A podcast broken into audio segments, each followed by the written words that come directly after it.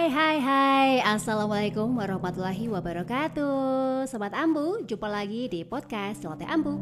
Hari Senin konten naik. Wah ketemu lagi nih kita. Senang banget ya Ambu. Kali ini Ambu mau ngomongin soal Duit. Eh, Siapa sih yang gak suka sama duit? Ya enggak sih? Semua orang suka sama uang. Ya Ambu juga suka sama uang. Karena tanpa uang Kita nggak bisa ngapa-ngapain ya nggak? Dengerin podcast aja. Butuh kuota butuh wifi. Dibayarnya pakai uang. Ya kan? Ya bisa sih pakai voucher ya. Tapi ya tetap aja itu kan duit gitu loh. Oke oke ya kita kembali kembali ke topik utama kita tentang duit ya. Kali ini Ambu mau bahas mengenai 5 red flags ya dalam keuangan keluarga. Uh, mantap nih ya. Jadi kita memang harus kenal sih ya financial behavior kita tuh kayak apa gitu. Supaya nggak terlalu shock sebenarnya ketika masuk ke dalam pernikahan. Jadi emang harusnya taunya dari awal sih ya. Nah kalau udah ketahuan gitu ya dari sebelum merit jadi kan kita bisa bikin nah, perjanjian gitu ya atau ngajak belajar bareng gitu tentang keuangan atau bahkan jadi bertanya-tanya gitu pada diri kita. Apakah kita menikah dengan orang yang sudah tepat dalam mengelola keuangan? Hmm. Oke, ini Ambu dapat insight dari Andika Diskartes ya. Jadi sebenarnya si red flags ini tuh dalam keuangan keluarga tuh sering kok ditemuin di rumah tangga ya dan bukan berarti semuanya salah sih cuman kayak ini tuh menandakan butuh perenungan aja gitu lebih dalam nah yang pertama eh, bendera merah pertama itu adalah tidak terbuka ya. Bukan pakaian, oke, okay? tapi pengeluaran dan utang. Ya masa sih udah sah secara suami istri tapi nggak terbuka gitu soal duit dan masih aja main petak umpet gitu ya. Kalau perkara income ya emang sih ya ada jatah suami, ada jatah istri gitu. Yang baiknya kebuka dong gitu. Tapi yang paling bahaya itu kalau nggak terbuka soal pengeluaran tiba-tiba aja ya pas lagi staycation gitu ada rentenir datang gimana yo? Nah jangan sampai masalah itu tuh muncul oke okay, baru dikomunikasikan. Makanya usahakan dulu berkomunikasi dulu nih supaya itu masalah duit itu nggak perlu muncul oke? Okay?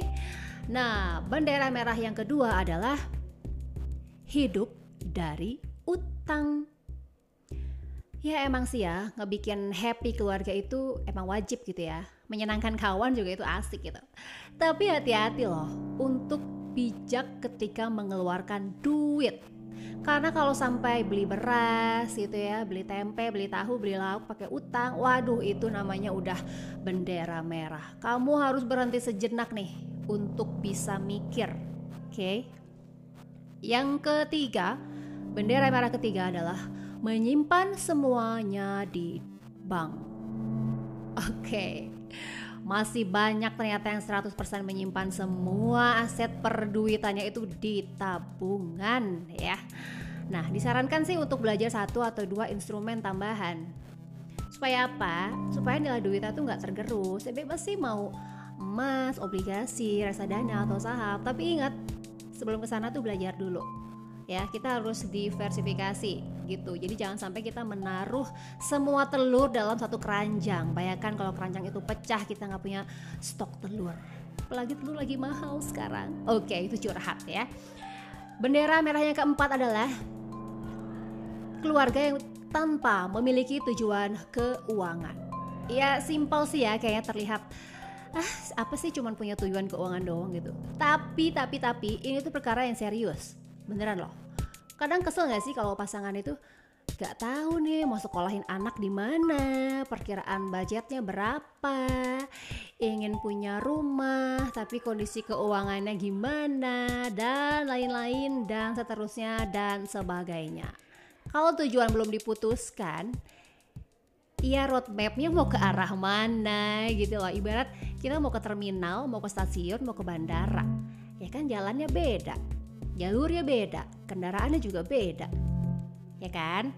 Jadi, tentuinlah tujuan keuanganmu. Bendera merah yang kelima adalah salah menentukan prioritas. Oke, kita mau manjain orang lain nih, mau traktir makanan yang hewah mewah, pokoknya sangat luxury gitu ya. Eh tapi duit dapur kita di rumah itu serba kurang. Waduh, jangan sampai deh ya ini tuh kejadian. Atau dana darurat keluarga nih, eh dipakai orang lain, dipinjam orang lain. Buat apa? Buat traveling. Ya ilah, itu sih udah bahaya banget ya. Oke, oke, kita emang gak apa-apa gitu ya untuk membantu, tapi kan ada tata caranya gitu loh, ada gameplaynya gitu kan. Nah, bendera merah ini itu bukan jalan buntu kok, tapi itu tuh kayak notifikasi untuk diomongin gitu, kayak notifikasi merah-merah, lampu merah-merah itu loh, ya kan? jadi ya itu harus diobrolin gitu ya. Santai aja sih tapi ngobrolnya. Sambil makan sambil pillow talk mungkin atau sambil pijet-pijetan gitu ya nggak pakai galak gitu ya karena itu tuh mahal banget dan berharga banget begitu ya obrolan komunikasi tentang keuangan ya. So semoga sharing ambu pada kali ini memberikan insight lebih kepada kamu Sobat Ambu untuk bisa memahami apakah kamu memiliki bendera merah dalam keuangan keluarga. Coba dicek kalau ada.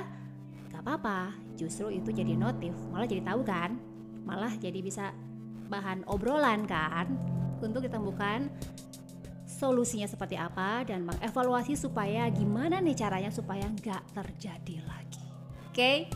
semoga kita semua memiliki keuangan yang sehat kuat dan semangat gitu ya gitu aja deh sharing dari Ambu pada kali ini. Wassalamualaikum warahmatullahi wabarakatuh. Sampai ketemu di podcast Lote Ambu episode berikutnya. Podcast Lote Ambu hari Senin konten naik.